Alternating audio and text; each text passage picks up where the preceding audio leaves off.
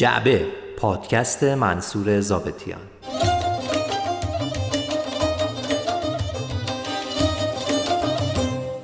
خانم ها آقایان سلام.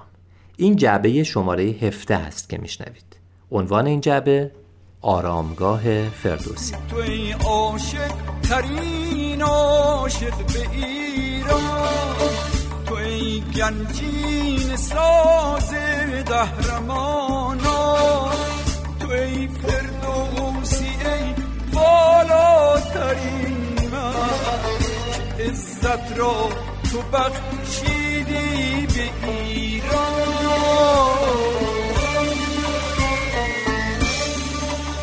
کجا رفت کوه نور و تخت تابو چه شد آن شاعر ارزنده شد غار کلات و گنج ناده که جغد پی بر بامش زند.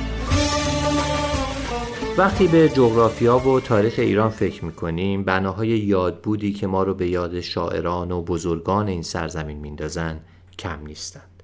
تصویر محل دفن این آدمها و بناهایی که به افتخار و یاد اونها ساخته شده معمولا اولین تصویریه که با یادآوری اونا به ذهن متبادر میشه نمی‌تونیم حافظ رو بدون یاد آوردن بنای زیبای حافظیه به یاد بیاریم یا مثلا سعدی رو بدون یادآوری سعدیه همین اتفاق درباره کسانی مثل خیام، عطار، بابا تاهر و خیلی های دیگه هم میافته. از بین شاعران مطرح و ستونهای ادبیات فارسی فردوسی یکی از قدیمی ترین هاست و بنای با شکوه آرامگاه اون در ابتدای سده 1300 هجری شمسی اولین بنای یادبودی بوده که در عصر جدید برای یک شاعر پارسیگوش ساخته میشه و الهام بخش ساخت بناهای یاد بوده شاعران دیگر هم قرار می‌گیره. اما این آرامگاه سابقه ای داشته سابقه ای که از همون روز مرگ فردوسی شروع میشه و تا قرنها بعد ادامه پیدا می‌کنه. در آغاز این پادکست دو تا نکته رو باید یادآوری کنم. اول اینکه این پادکست درباره فردوسی و زندگی و شعرش نیست. من بنا رو بر این گذاشتم که شنونده این پادکست بر سر اینکه فردوسی یکی از موثرترین آدمهای تاریخ و ادبیات ایرانه با من توافق داره و بر اهمیت کاری که فردوسی برای فرهنگ ما کرده واقفه. بنابراین اینجا می‌خوام درباره آنچه در طول تاریخ بر سر مزار این آدم بزرگ اومده صحبت کنم که بقیه کمتر از اون اطلاع دارند نکته دوم هم این که جعبه این بار هم از سایت و اپلیکیشن اینستاچاپ حمایت می‌کنه که کارش تبدیل عکس های دیجیتال شما به عکس های کاغذی و آلبوم های زیبا در یک محیط امن و حرفه‌ایه. بیشتر کارهای اینستاچاپ رو خانم ها انجام میدن و این نکته برای من خیلی خوشحال کننده و قابل احترامه.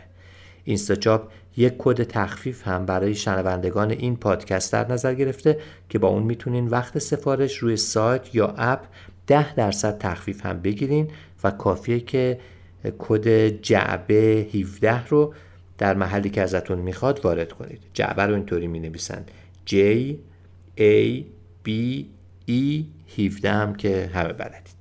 پس بریم سراغ جناب فردوسی و آرامگاهش در توس زیبا.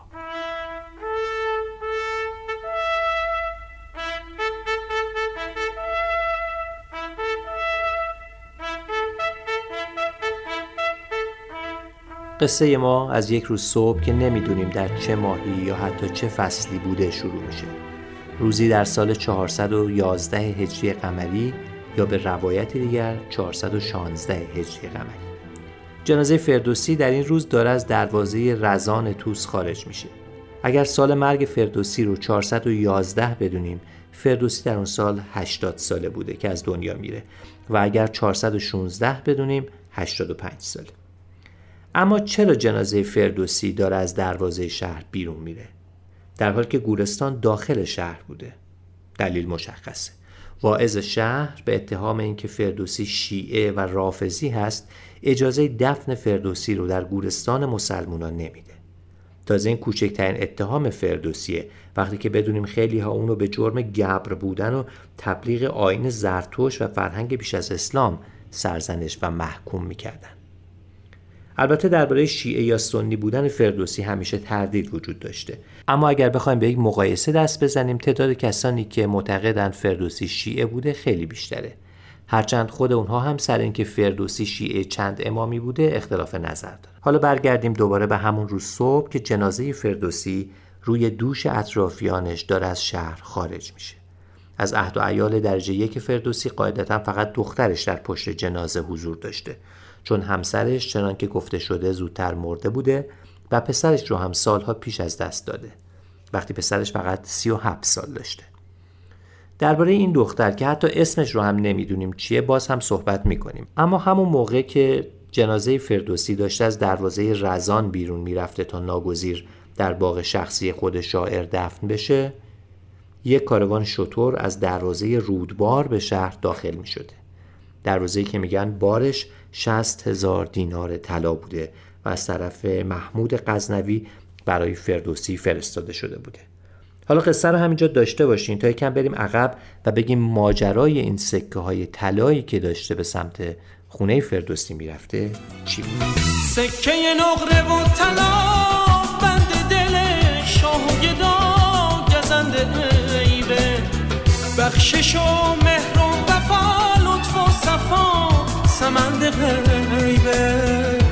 سمند غیبه سمند غیبه فردوسی یک دهخانزاده بوده و به لحاظ مالی هم دستش به دهانش می‌رسید.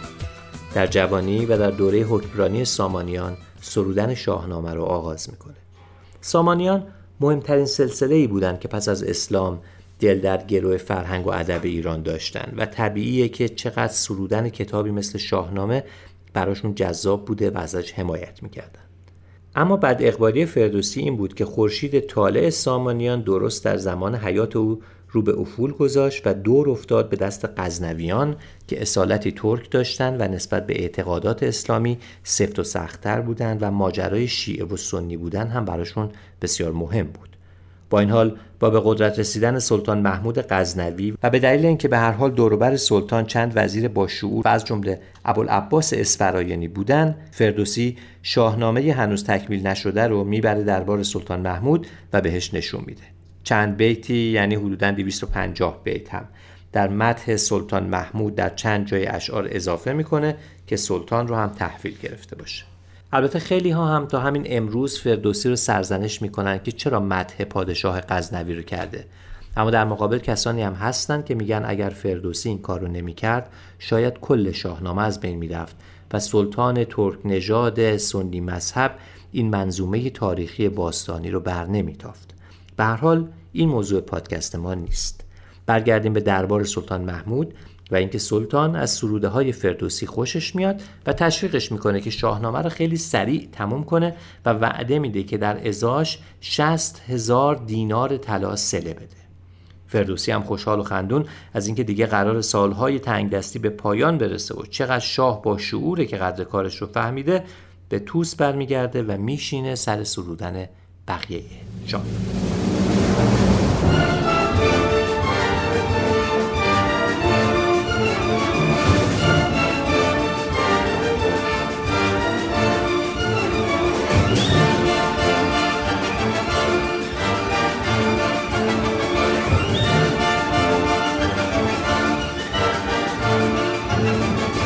چند سالی طول می‌کشه و شاهنامه تموم میشه و فردوسی میره دربار سلطان محمود و کار رو تقدیم می‌کنه و میگه الوعده وفا. اما یه چیز توی مدت تفاوت کرده بوده. ابوالعباس اسفراینی که پشتیبان فردوسی در دربار سلطان محمود بود از لو کشته شده بوده و وزارت افتاده بوده به دست احمد ابن حسن میمندی که بسیار متعصب و تندرو بوده. از جمله کارهاش هم این بوده که دستور داده بوده زبان نامه های دولتی که به دستور اسفراینی فارسی تعیین شده بوده دوباره به عربی برگرده. دیگه خودتون ببینین اوضاع چطور بوده. در چنین شرایطی سلطان هم زیر قول خودش می‌زنه و میگه به جای 60 هزار دینار به فردوسی 50 هزار درهم بدن و بعد باز هم بیشتر خصاصت می‌کنه و میگه 20 هزار درهم کافیه. به فردوسی اونقدر برمیخوره که میگن همون موقع 20 هزار درهم رو بین فقا فروش ها یعنی آبجو فروش ها و دلاک های شهر تقسیم می‌کنه و یک درهمش رو هم به خونه نمی‌بره و بقیه عمر رو در تنگ دستی به سر می‌بره. تا همون روز صبح که قصه ما چند دقیقه پیش از اونجا شروع شد. قصه پرداز صدای من توی هم صدا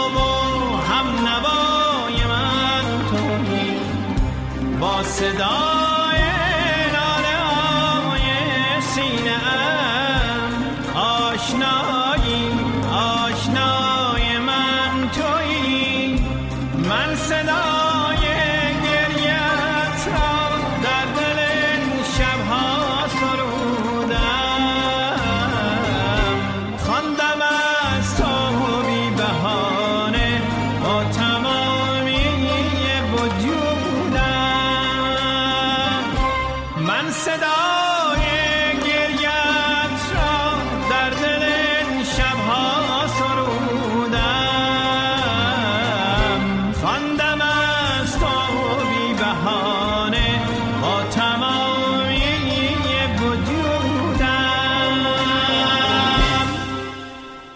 درست معلوم نیست که از اون سال که سلطان محمود چنین بدعهدی می‌کنه تا اون زمان که تصمیم می‌گیره 60 هزار دینار طلا رو بفرسته چه اتفاقی میفته که شاه تصمیمش رو عوض می‌کنه؟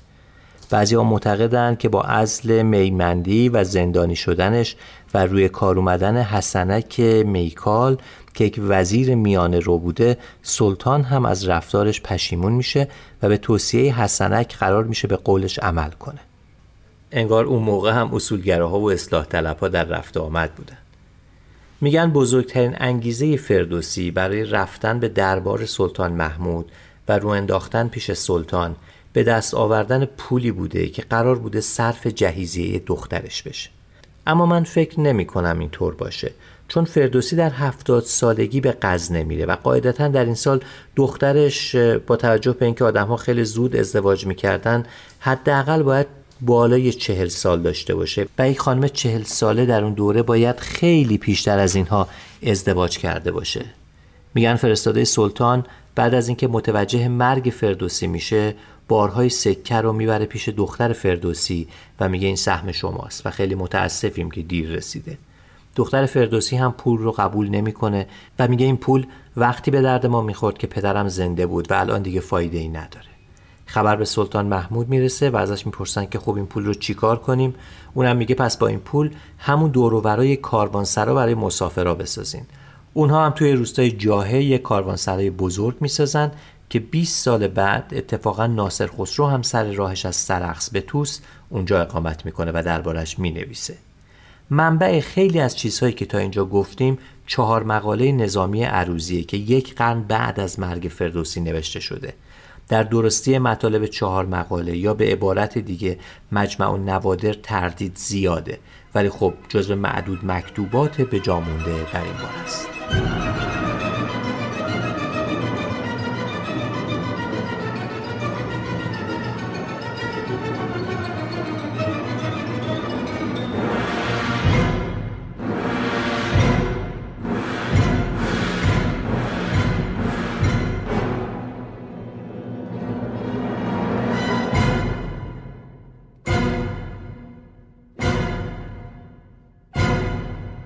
سلطان محمود یک سردار بسیار نامآور داشت به اسم ارسلان جاذب.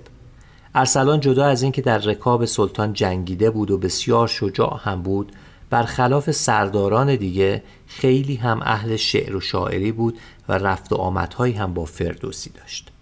فردوسی هم شرح شجاعتهای اون رو شنیده بود و یکی دو جا هم در شاهنامه بهش اشاره کرده بود و ازش به عنوان سپهدار و سپهدار توس نام برده بود. آرامگاه خود ارسلان جاذب هم در نزدیکی های شهر فریمان در استان خراسان رضویه و جزو معدود بناهای به جامونده از اون دوران و بسیار زیباست. بگذریم با مرگ فردوسی ارسلان جاذب تصمیم می‌گیره روی قبر فردوسی یک قبه بزرگ آجوری بسازه که این مرد بزرگ فراموش نشه. این نکته رو هم باز نظامی عروزی گفته. اون در سال 510 به توس میاد و اونجا سراغ مزار فردوسی بزرگ رو می‌گیره و اون قبه رو نشونش میدن و اونجاست که نظامی عروزی مفصل درباره فردوسی می‌نویسه. حالا تقریبا 120 سال بیایم جلوتر از اون زمانی که جناب نظامی عروزی به توس میره. تو این فاصله چه اتفاقی افتاده؟ سلجوقی ها اومدن و رفتن.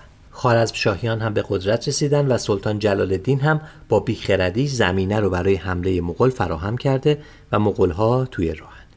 یکی از سرداران مغول گرگوز اویغوریه که به ناحیه توس میاد و حکمرانی اون منطقه رو به عهده می‌گیره.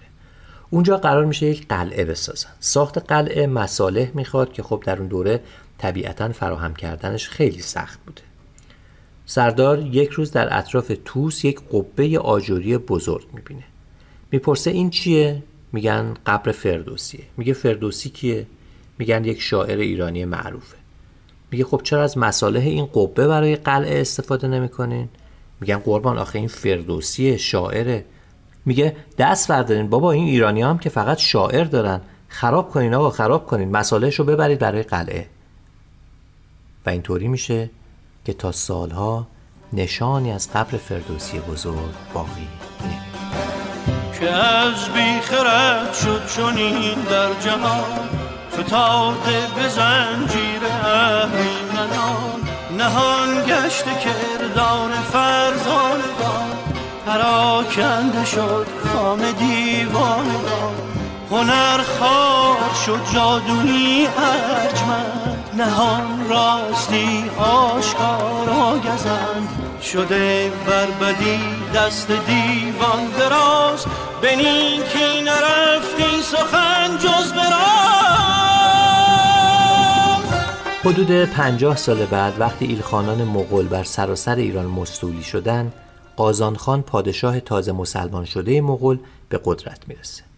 اگرچه قازان خان دستور ویرانی کلیساها و کنیسه ها و آتشکده ها رو میده اما در این حال اصلاحاتی رو هم در سطح حکومت ایجاد می‌کنه و به ساخت و ساز و معماری هم توجه ویژه‌ای داره. در همین دورانه که یکی از امیران او در توس دستور میده تا خانقاهی بر مزار فردوسی ساخته بشه تا هم جایی برای اجتماع دراویش باشه و هم چراغ مزار فردوسی دوباره روشن شه. در قرن دهم هجری و با حمله عبدالله خان ازبک به خراسان خانقاه برآمده بر مزار فردوسی هم از آسیب برحذر نمیمونه و ویران میشه.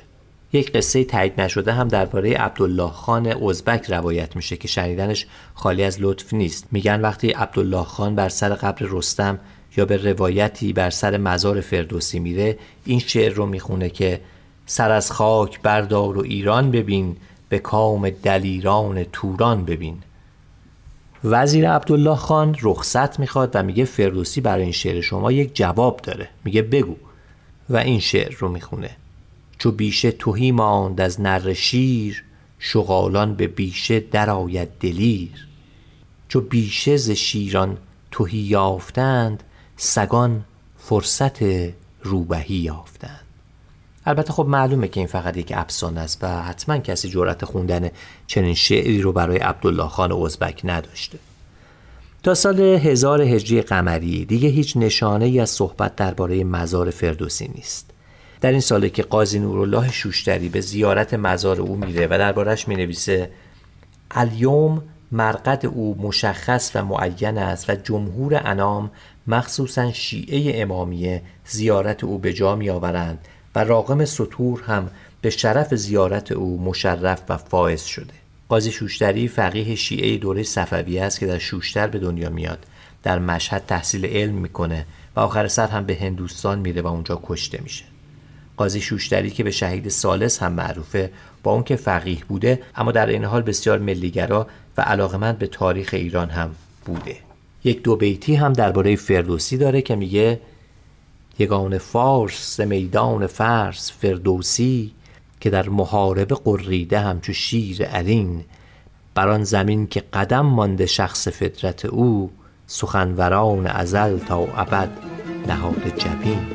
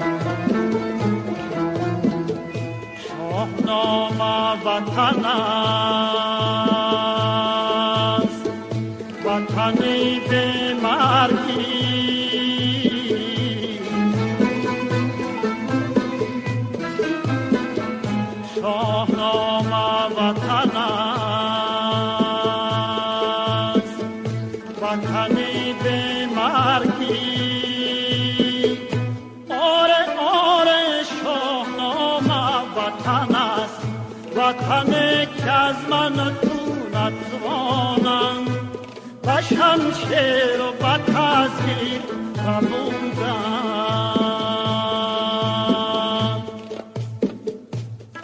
اجازه بدید شخصیت دیگه ای رو بر صحنه حاضر کنیم. عبدالوهاب آصف و دوله شیرازی. آصف و دوله همونطور که از اسمش پیداست در شیراز به دنیا میاد. اما به تهران میاد و به واسطه روابط خانوادگی که داشته به مقام نیابت وزارت خارجه هم می‌رسه. البته مرد با کمالاتی بوده و علاقه من به شعر و شاعری و البته فردوسی و شاهنامه. از این طرف ناصرالدین شاه رو داریم که اون هم صرف نظر از همه عیب و ایرادهاش اهل شعر و شاعری بوده و از همون دوران نوجوانی معنوس با شاهنامه. آصف و دوله از ناصرالدین شاه اجازه می‌خواد که بنایی برای فردوسی بسازه. نامه هم می نویسه که خود نامه هم جذابه.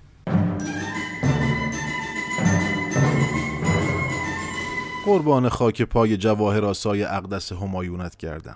فردوسی اول شاعر ایران و اول شیعه بود که در زمان خود چنان بر رأی منیر همایونی معلوم است تقیه نکرده حرف را پوست کنده زده و نترسید.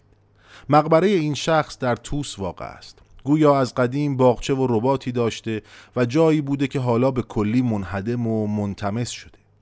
غلام آدم فرستاد جای قبر را معین کردند پارچه سنگی از قبر باقی است.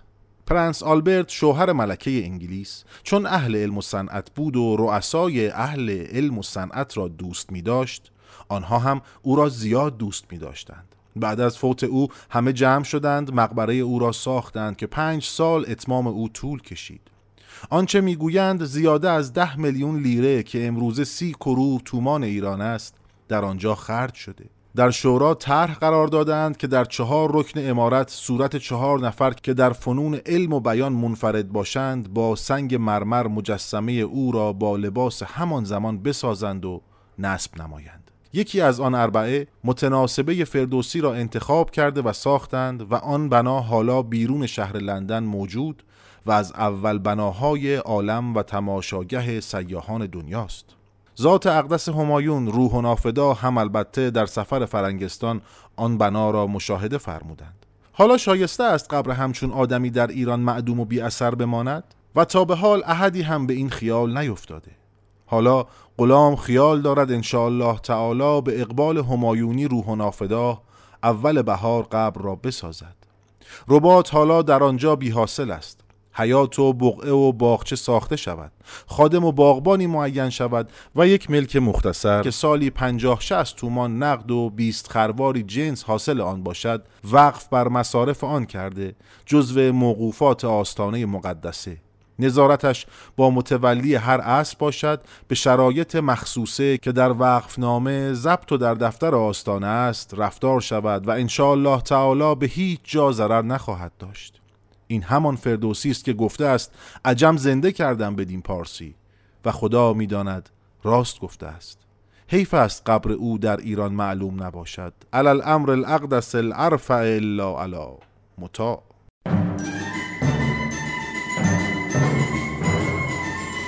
امارتی که ساخته میشه اما ظاهرا چیز دندونگیری نیست. چرا که سالها بعد وقتی ملک و شعرهای بهار که عاشق فردوسی بوده و در سال 1299 برای زیارت مزار فردوسی میره در اونجا فقط ویرانه هایی می‌بینه وسط یک گندمزار که دل هر ایران دوستی رو به درد میاره.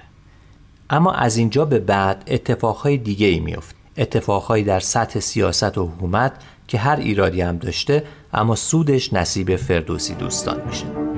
ایران ایران ای کشور داریوش.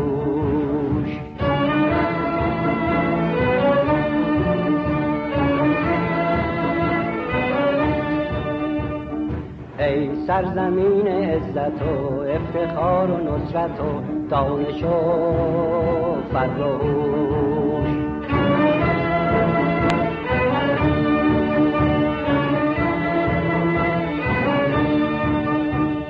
ای خاک پاک تو ذره ذره دیده و دل و تن سینه و سر شهنشهان عالم گیر و دار اگر که بودی عمری. بی کس از جفای ناکسان دون روز و شب از نب در تب در کف قومی خس خانه بدوش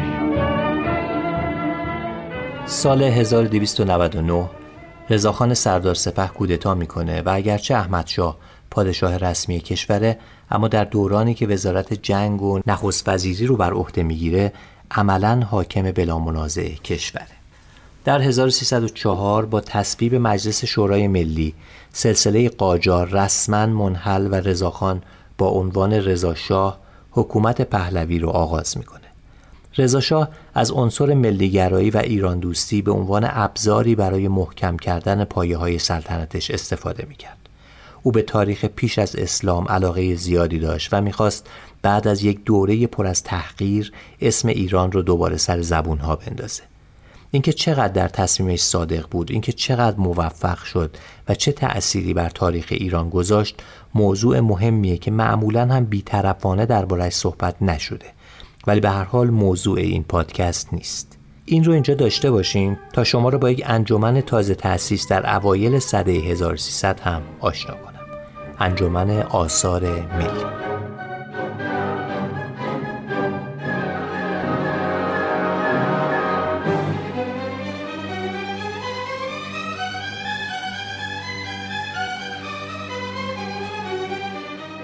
فقط مرور اسمهای هیئت مؤسس این انجمن به آدم میگه که انجمنی مبتنی بر علایق تاریخی و ادبی و البته بسیار با نفوذ هیئت مؤسس این انجمن عبارت بودند از محمد علی فروغی، حسین مستوفی، حسین پیرنیا، تیمورتاش و کیخسرو شاهرخ.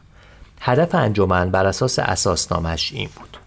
ازدیاد علاقه عامه به آثار قدیم تاریخی و علمی و صنعتی ایران به منظور نگاهداری صنایع مستظرفه و صنایع دستی و حفظ سبک و شیوه قدیم آنها. در دوره اول انجمن که از سال 1301 شروع میشه و تا 1320 فعالیتش ادامه پیدا می‌کنه انجمن دو سه تا کار بزرگ انجام میده که یکیش ساخت آرامگاه فردوسیه. در همین زمانی که ملک و شعرهای بهار هم چند تا مقاله می نویسه و از رضا شاه می خواد که با ساخت یک آرامگاه در شعن فردوسی ایران دوستی خودش رو به مردم ثابت کنه. ظاهرا همه چیز فراهمه. پادشاهی که می‌خواد خودش رو اثبات کنه، مجلسی که گوش به فرمان شاه، انجمنی که از نخست وزیر تا وزیر دربار عضو بشن و یک شاعری که بنا کرده از نظم کاخی بلند و هزار سال زیر خاک خوابیده.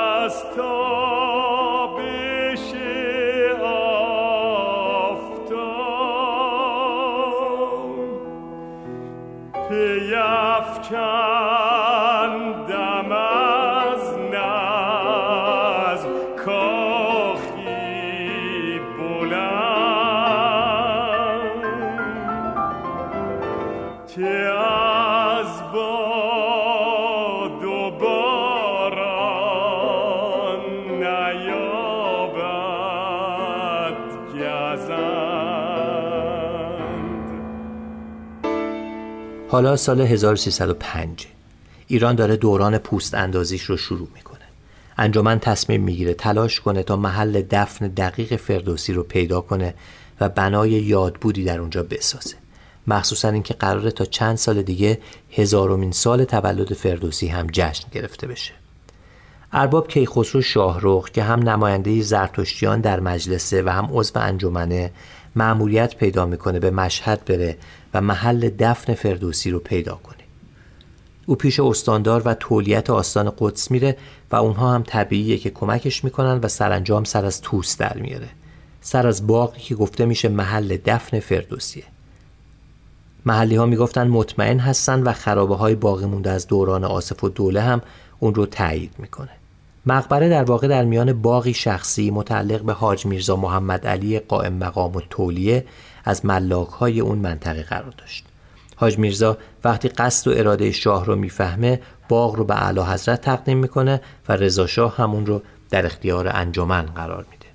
کار تا اینجا خوب پیش میره اما مشکل اصلی بودجه ساخت بناست. انجمن این ایده رو داره که بهتر پول ساخت و ساز رو خود مردم بدن. بهتره که برگه های لاتاری چاپ کنیم و از این بازی های قرعه کشی مانند راه بندازیم تا هم پول جور بشه و هم اون حس ملیگرایی و فردوسی دوستی مردم تحریک بشه و خودشون رو در این امر سهیم بدونن. بودجه پیش بینی شده حدوداً 20 هزار تومن بود. اما کیخسرو شاهروخ که در مجلس مسئول امور اداری و مالی هم بود میگه این مبلغ برای مردم خیلی زیاده. و من یک کاری می‌کنم که نصفش رو مجلس از محل صرف جویی در حقوق نماینده ها پرداخت کنه.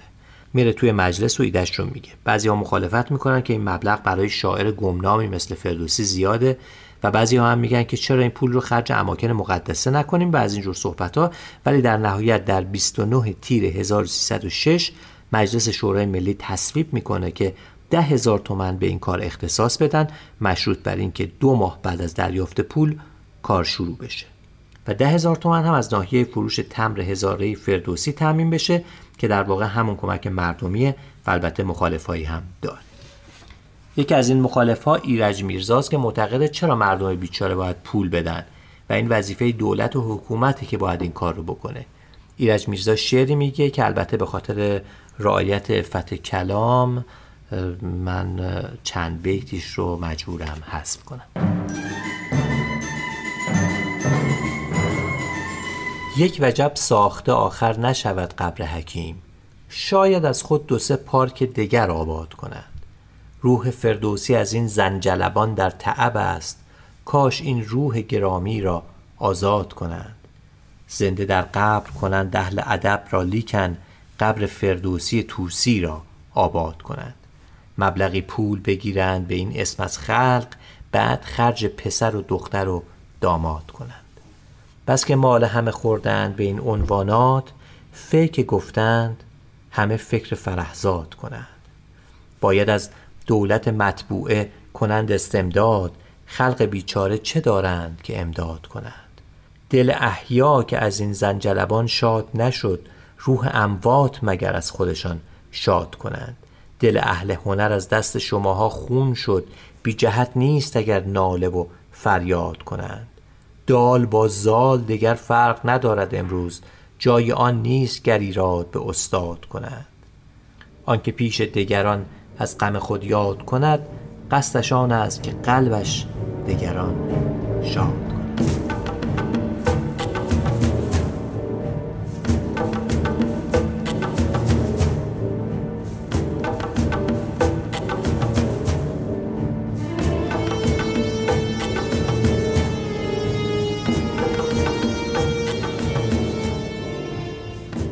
با تصویب مجلس انجمن به تکاپو میفته که طرح بنا رو خیلی زود شروع کنه. این رو هم بگیم که تا اون موقع هم به این بنا می‌گفتن مقبره فردوسی. اما ارباب کیخسرو شاهرخ پیشنهاد می‌کنه که به جای این کلمه عربی از کلمه آرامگاه استفاده بشه که هم زیباتره و هم فارسی. طراحی کار به عهده کریم طاهرزاده بهزاد گذاشته میشه. طاهرزاده اولین ایرانی که در رشته معماری در آلمان درس خونده و حالا برگشته که برای وطنش کار کنه. طرحش هم پذیرفته میشه و معمارها شروع به کار می‌کنن. اما کمی که پیش میرن انجمن می‌فهمه که این طرحی نیست که شکوه و عظمت فردوسی رو به درستی نمایش بده. طرح در واقع یک سکو بود و تندیس فردوسی و یک سازه گنبدی شکل. ساخت و ساز متوقف میشه و دست به دامن آندره گودار باستانشناس و طراح فرانسوی میشن. انجمن معتقده که با توجه به اینکه فردوسی تاریخ ایران رو زنده نگه داشته بد نیست که آرامگاهش الهام گرفته از پاسارگاد و آرامگاه کوروش باشه. حاصلش میشه طرحی پلکانی که نزدیک به اون چیزیه که الان می‌بینیم با یک سقف هرمی شکل. باز کار تا مرحله سقف پیش میره و بقیه میگن این که بیشتر به درد یک شاعر مصری می‌خوره. اصلا مگه فرعون اینجا دفنه؟ جدا از این گنبد هرمی شکل هنوز تموم نشده ترک می‌خوره. انجمن دوباره میره سراغ تاهرزاده و ازش می‌خواد که بر اساس همین طرح گدار طرح سقف رو عوض کنه. و تاهرزاده این بار سقف رو با الهام از تخت جمشید به صورت پلکانی در میاره و ساختش رو به یکی از مهمترین معمارها میسپره میسپره به حسین لورزاده. لورزاده کارهای زیادی توی کارنامش داره. از مسجد سپه سالار تهران تا سردر دارالفنون و مرمت ایوان حرم امام حسین علیه السلام و گنبد کاخ مرمر. البته در طول مدت هم مثل هر پروژه ساخت و ساز دیگه در ایران هی پول کم می اومده و هم یه عده بودن که پولا رو ببرن و البته یه عده خیرخواه هم بودن که پول برسونن. مثلا یکی از اتفاقایی که میافته و برای من همیشه عجیبه اینه که در سال 1309 قمرالملوک وزیری سفری به مشهد می‌کنه. اونجا امیر جهانبانی استاندار وقت رو می‌بینه و او پیشنهاد میده که قمر کنسرتی در مشهد برگزار کنه که اوایدش صرف ساخت آرامگاه فردوسی بشه. قمر هم میپذیره و کنسرت باشکوهی برگزار میشه که مشهدی ها تا سالها دربارش حرف می‌زدن. فکر کنین مشهد کنسرت قمر سال 1309 من که باور نمی‌کنم.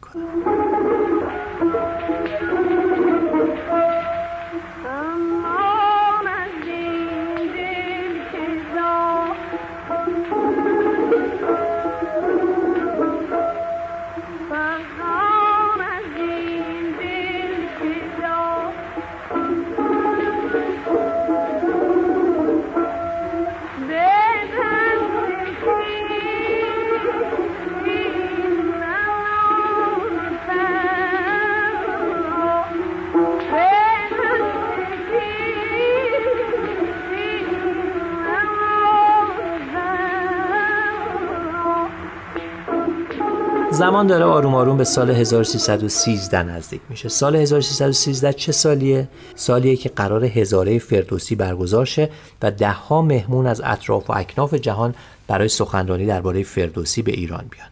اما این وسط یک مشکل وجود داره باز و اون کمبود بودجه است.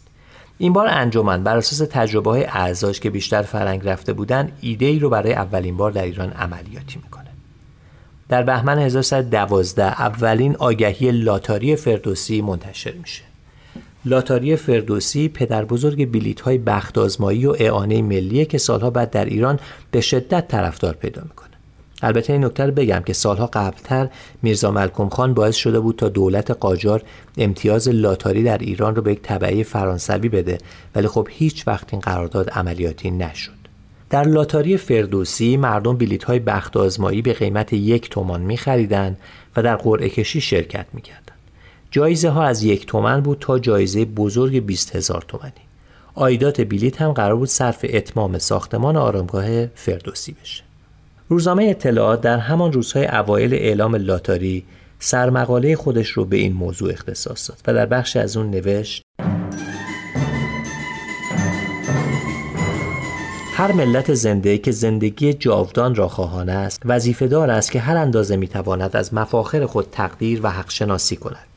و همین کافی است که منظور انجمن آثار ملی را که همت به انجام این مقصد عالی در زیر سایه توجهات اعلی حضرت شاهنشاهی گماشته زودتر از مدت پیش بینی شده عملی کند و در عین حال که افتخار شرکت در اتمام و انجام این مهم را شرکت کنندگان می‌برند بخت خود را نیز آزمایش کرده بلیت های بخت آزمایی فردوسی را دست به دست خواهند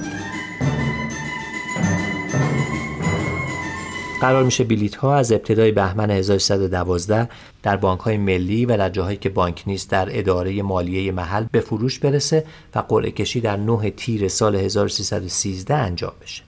روزنامه ها پر میشه از نامه های مختلف و مطالب گوناگون در حمایت از این کار. واحد های تجاری هم گاهی خلاقیت هایی از خودشون نشون میدن. مثلا توجه کنید به این آگهی تجارخانه براسور که از مهمترین تجارت خونه های اون دوره بوده و متعلق به کلیمی ها. این آگهی در روزنامه اطلاعات دهم اردیبهشت 1313 به چاپ رسید.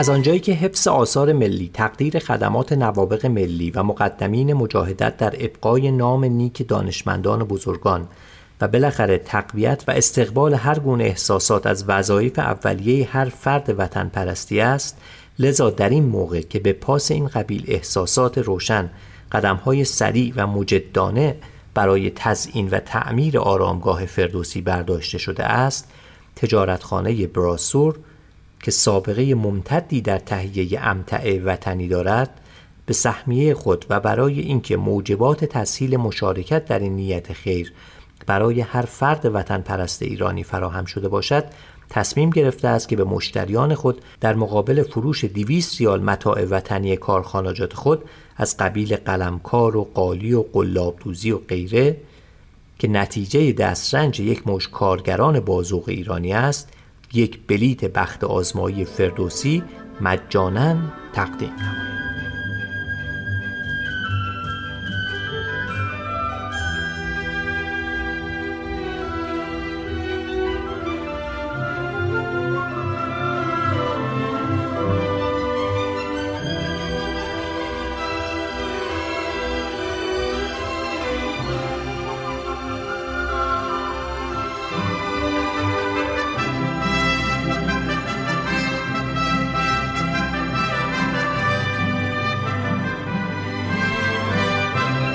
یکی از اتفاقهای مهم دیگه ای که در روزهای منتهی به قرعه کشی میفته برگزاری یک گاردن پارتی در تهرانه که در اون قرار مردم بلیت های باقی مونده رو بخرن و البته یک ورودی هم بدن.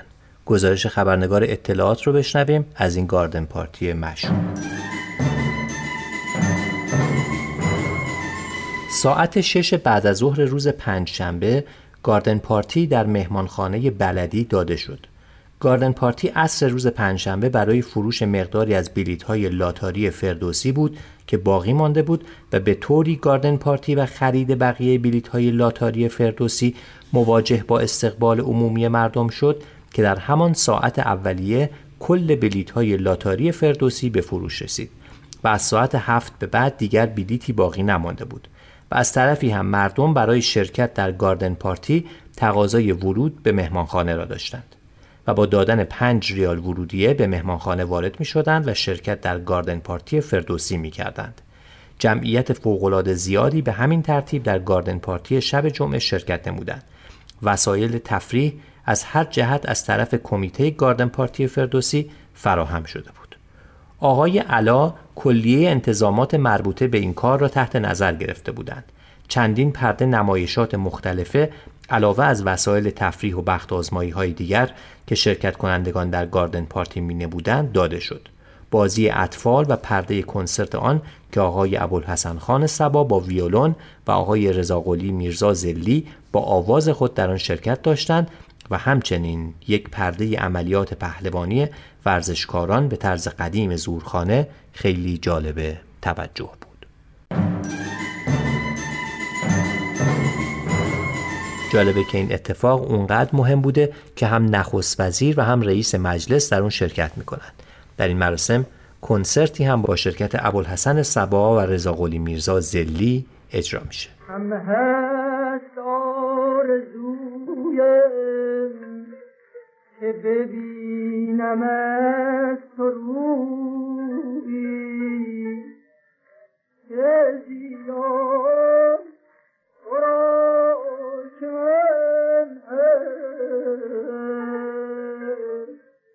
برسم به آرزوی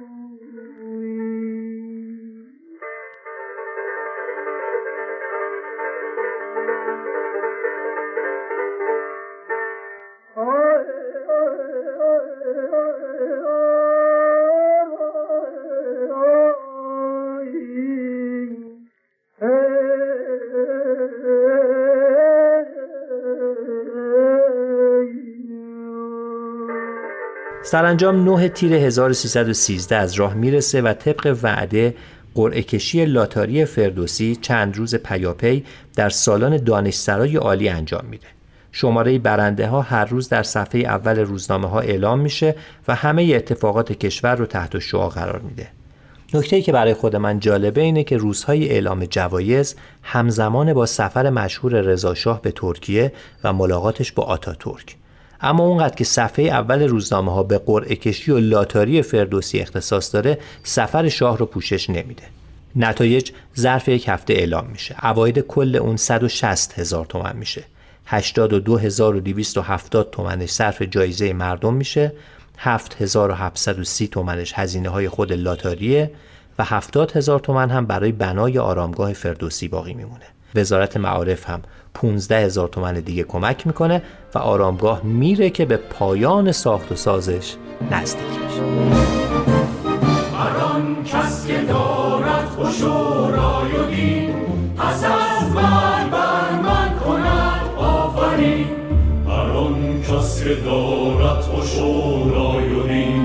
پس از مرگ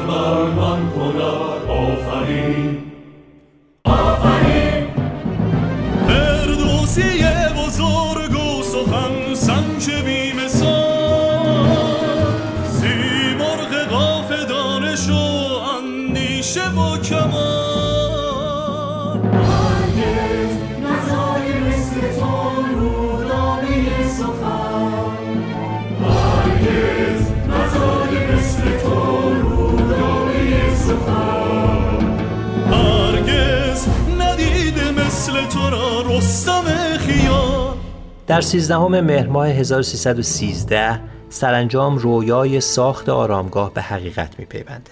تقریبا در تهران کسی از وزرا و بزرگان باقی نمونده و همه راهی توس شدن. گزارش روزنامه اطلاعات رو درباره این افتتاحیه با هم مرور کنیم.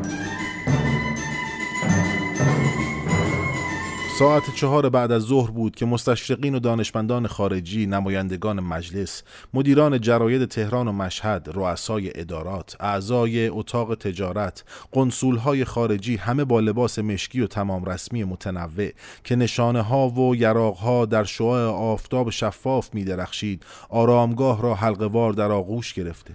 در همین موقع اعلی حضرت شاهنشاهی پس از چند دقیقه استراحت در محل مخصوص پذیرایی قدم در محوطه آرامگاه گذارده و در مقابل صف مستشرقین قرار گرفته و نسبت به هر یک ابراز تفقد فرموده دست دادند و از شرکت آنها در جشن ابراز مسرت فرمودند و اغلب دانشمندان خارجی و مستشرقین مورد خطاب و محبت ایشان واقع شدند. سپس اعلی حضرت همایونی از پله های آرامگاه بالا رفته پشت میز خطابه قرار گرفته و نطق زیل را ایراد فرموده.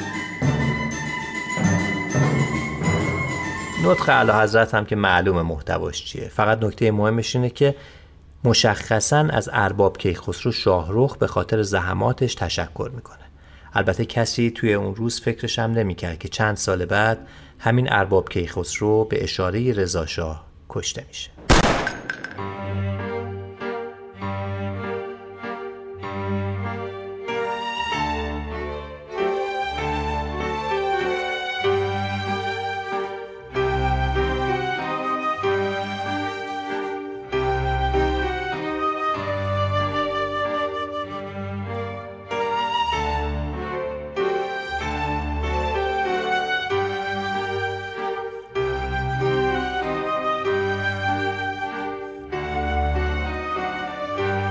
در سالهای بعد از 1313 تقریبا همه می‌دونیم که چه اتفاقهایی میافته.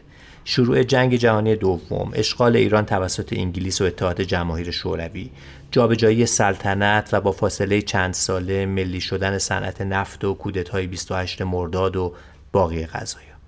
اما در این سالها برای آرامگاه فردوسی چه اتفاقی افتاد؟ آرامگاه فردوسی با اون عظمت و اون همه سنگهای مرمر داشت آروم آروم نشست می‌کرد. داشت فرو می‌رفت توی زمین و در اواخر دهه سی دیگه اوضاعش اونقدر خطرناک شده بود که کسی جرأت سر زدن به حکیم توس رو نداشت. ولی ماجرا چی بود؟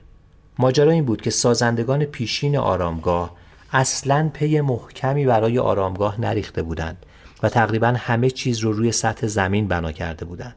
منطقه توس پر از آبهای زیرزمینی بود و همین رطوبت گزندهای بزرگی رسونده بود به مزار مردی که خودش پی افکنده بود از نظم کاخی بلند که از باد و باران نیابد گزند.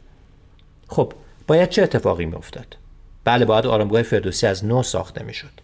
این بار دولت وقت رفت سراغ یک معمار تحصیل کرده و معروف هوشنگ سیهون سیهون در اون سالها بناهای مهمی ساخته بود مثل آرامگاه ابن سینا در همدان یا آرامگاه کمال الملک در نیشابور و خلاصه بلد این کار بود.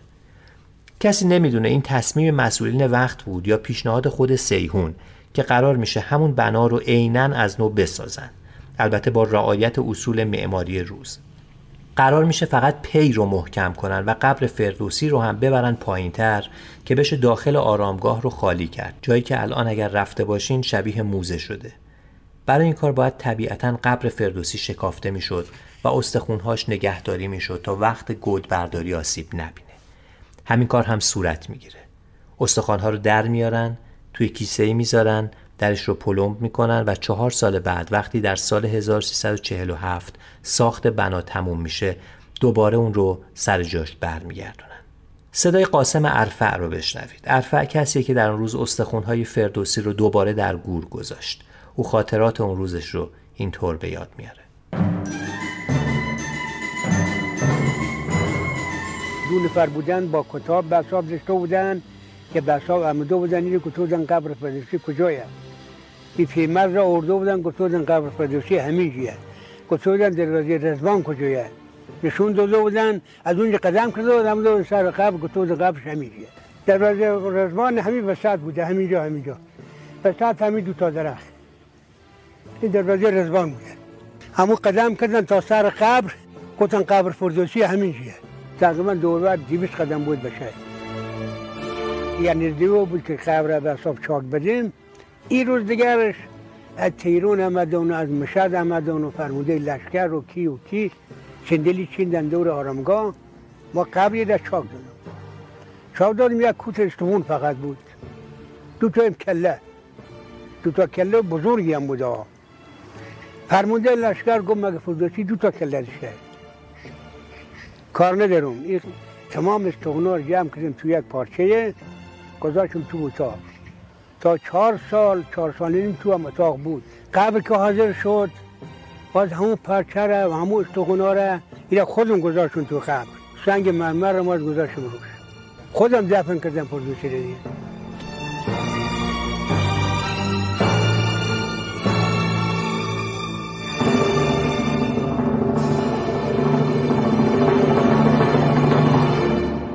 آرامگاه جدید در حاشیه سفر شاه و ملکه به مشهد در دهم اردیبهشت 1347 افتتاح میشه. در حالی که باغ اطرافش هم گسترش پیدا کرده بوده و بخشهایی مثل کتابخونه هم اضافه شده بود. همون روز اسم دانشگاه مشهد هم به دانشگاه فردوسی تغییر می‌کنه. دو اتفاق مهم در سالهای بین 1347 تا وقوع انقلاب در سال 57 در ارتباط با آرامگاه فردوسی پیش میاد. اولیش ساخت تندیس زیبا از سنگ مرمر کارارا توسط ابوالحسن خان صدیقی مجسم ساز معروف ایرانیه که در سال 1348 در آرامگاه نصب میشه. این همون مجسمه ایه که اگه الان هم به آرامگاه فردوسی برین هنوز در زل شرقی آرامگاهه و فردوسی در حالی که نشسته انگار داره به مجموعه نگاه می‌کنه. اما دومین اتفاق میگم خدمت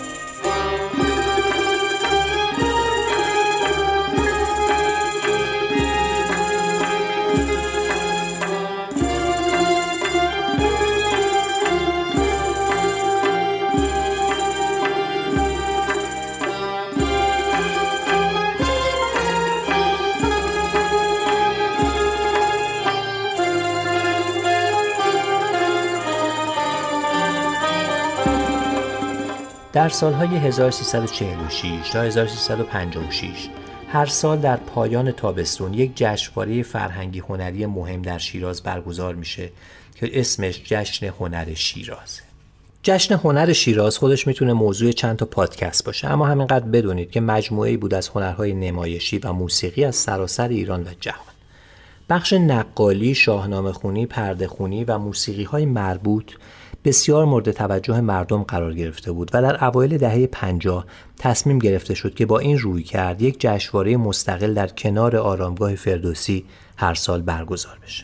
اولین دوره این جشنواره در 23 تیر 1354 برگزار شد. با بخش های مختلف نمایش، نگارگری، نقاشی قهوه‌خانه‌ای، سینما، موسیقی، نقالی، ورزش باستانی و چیزهایی از این دست. جشنواره توست می‌خواست شاهنامه رو میون مردم ببره.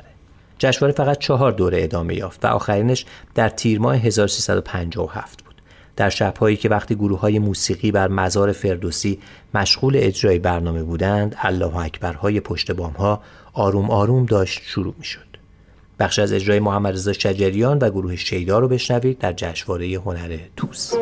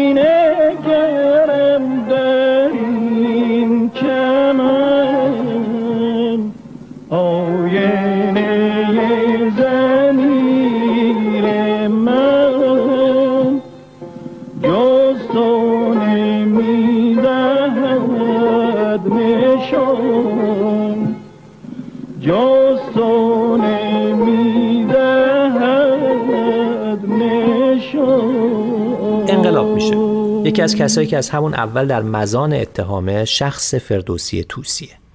اصلا معنی نداره که آدم پنجاه هزار بیت در ستایش پادشاهان شعر بگه بعد هم با کمال پررویی اسم کتابش رو بگذاره شاهنامه. پس بهترین راه اینه که آرامگاهش تخریب بشه تا عبرتی باشه برای بقیه شاعران. در تهران خلخالی آرامگاه رضا شاه رو با خاک یکسان کرده و یک عده می‌خوان برن تخت جمشید رو ویران کنن و حالا نوبت فردوسی. خبر به تهران می‌رسه که یک عده دارن تجهیز میشن که بیل و کلنگ بردارن و برن آرامگاه رو با خاک یکسان کنن شورای انقلاب خبردار میشه آیت الله خامنه ای که در اون روزها عضو شورا بودن نامه می نویسن و حکیم بودن و شیعه بودن فردوسی رو تایید می‌کنن این نامه به عنوان سند مورد استناد قرار می‌گیره و جوانان بی اطلاع انقلابی دست از سر فردوسی بر میدارن. فردوسی همچنان به آرامش ابدیش ادامه میده. چه گفتم خداوند تنزیل و بر خداوند امر و خداوند نک که من شهر علمم علیم در است. درست این سخن گفت پیغمبر است. اگر چشم داری به دیگر سرای به نزد نبی و بسیگیر جای. منم بنده اهل بیت نبی ستاینده خاک پای بسی ستاینده خاک پای بسی چهارم شهریور 1369 صاحب این صدا که یکی از قولهای مثال زدنی شعر معاصر بود در بیمارستان مهر تهران از دست میره این شکست چنگ بیقانون رام چنگ چنگی شورید رنگ پیر گاه گویی خواب می‌بیند. خیش را در بارگاه پرفروغ مهر طرف چشمانداز شاد و شاهد زرتشت یا پریزادی چمان سرمست در چمنزاران پاک و روشن محتاب می‌بیند. روشنی های دروغینی کاروان شعله های مرده در مرداب بر جبین قدسی محراب می‌بیند. یاد ایام شکوه و فخر و اسمت را میسراید شاد قصه غمگین غربت را. صدای مهدی اخوان سالس رو شنیدید. شاعر صاحب نام که در وسیعت نامش خواسته بود که اگه بشه بعد از مرگ در کنار مزار فردوسی دفن بشه. او در بخشی از وسیعت نامش نوشته اگر شد مرا پیش پای فردوسی به خاک بسپارید چه بهتر. و اگر نشد بیرون از هر بهشتی در جایی در دور دست که کسی جز خدا نشناسد. تنها با عورت پوشی در گودالی به طول قامتم پیش چشم پدرم خورشید به مادرم زمین بسپارید. اما دفن او در کنار فردوسی همراه با چالش هایی بود. طبق مصوبات هیچ کس در محوطه آرامگاه فردوسی نمی‌تونست دفن بشه. اما مطابق همین وصیت اخوان سالس با دستور مستقیم رهبری در اون سال مهدی اخوان سالس که خیلی ها او را فردوسی معاصر می‌دونستند در کنار آرامگاه فردوسی توسی. دفن شد. ز پوچ جهان هیچ اگر دوست دارم تو را کهن بوم و بر دوست دارم. تو را کهن پیر جاوید برنا تو را گران مای دیرین ایران. تو ای شور بوم غمین پر از خون دل و مهربان چه تو ای دختر شرمگین امید تو را دوست دارم اگر دوست دارم. تو را دوست دارم اگر دوست دارم. سی سال پس از مرگ اخوان سالس در یکی از روزهای اوایل پاییز 1399 چهره ای از اهل موسیقی بعد از طی یک دوره چند ساله بیماری از دنیا میره که رفتنش یک بار دیگه پای فردوسی رو به میون می‌کشه. محمد رضا شجریان. بر ما بسی کمان ملامت کشیده بر ما بسی کمان ملامت کشیده تا کار خود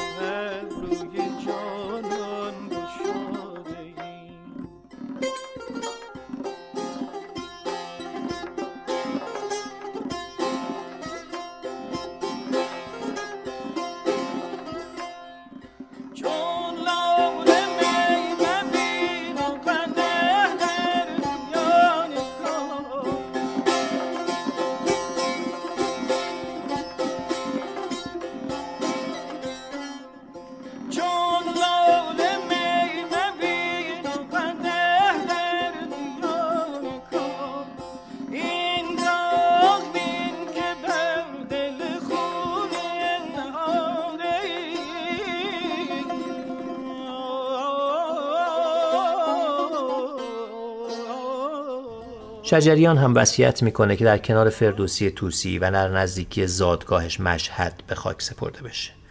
مرگ شجریان هم مثل زندگی ده سال آخر عمرش پرچالش بود. او در سخت در این شرایط اجتماعی ممکن از دست رفت. در روزهایی که ایران هم درگیر پاندمی کرونا بود و همین مسئله تشییع جنازه انتقال جسد و تدفین اون رو با مشکل مواجه می‌کرد. جدا از اینکه به هر حال مراسم خاکسپاری او جنبه های سیاسی هم پیدا کرده بود.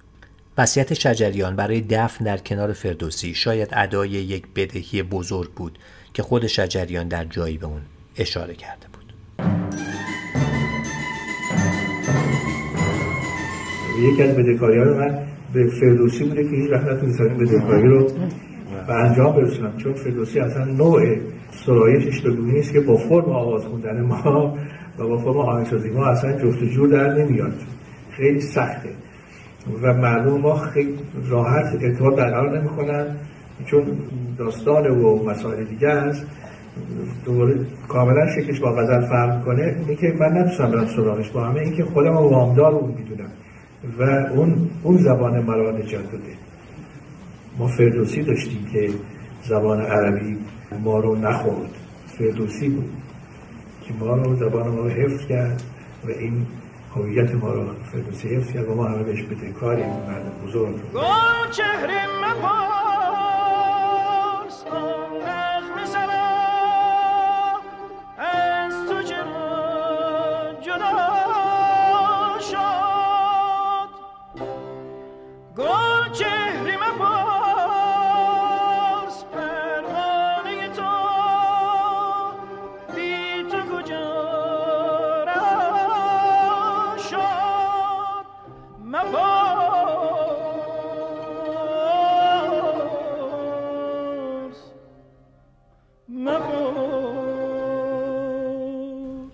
سازندگان آرامگاه فردوسی در سال 1347 ادعا کردند که این بنا 500 سال عمر می‌کنه.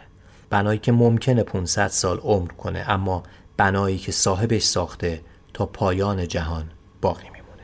این هفدهمین پادکست جعبه بود که شنیدین. پادکستی که در این شماره هم از اینستا چاپ حمایت کرده یک سایت و اپ قابل اعتماد برای چاپ عکسهای شما که برای این قسمت یک کد تخفیف هم با عنوان جعبه 17 در نظر گرفتن که خدماتشون رو با 10 درصد تخفیف به شنوندگان جعبه ارائه میده. در پایان این پادکست از اسماعیل باستانی، دکتر فرشید سادات شریفی، عطا سرمست، زهرا قائدی و زهرا شریعت تشکر می‌کنم. من منصور زابتیان هستم. به نام خدای جهان آفرین به نام خدای جهان آفرین. به پیش جوانان ایران زمین. به پیش جوانان ایران زمین. به میدان برامید و با می‌زنید. به ذهن زمان نقش نامی زنید. به میدان برامید به میدان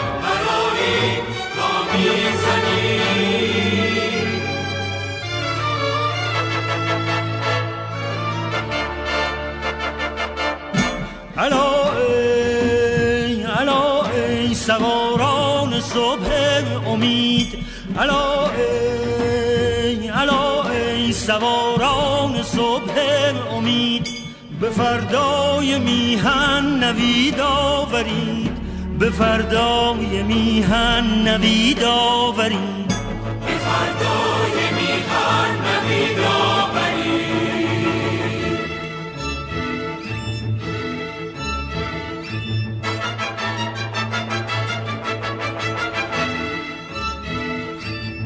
جهان عرصه عبرت آموزی است. شکست اولین گام پیروزی است. جهان عرصه عبرت آموزی است. شکست اولین گام پیروزی است. به میدان چو یادی ز ایران کنید. زمین و زمان را گلفشان کنید. به میدان چو یادی ز ایران کنید زمین و زمان را گلفشان کنید زمین و زمان را گلفشان کنید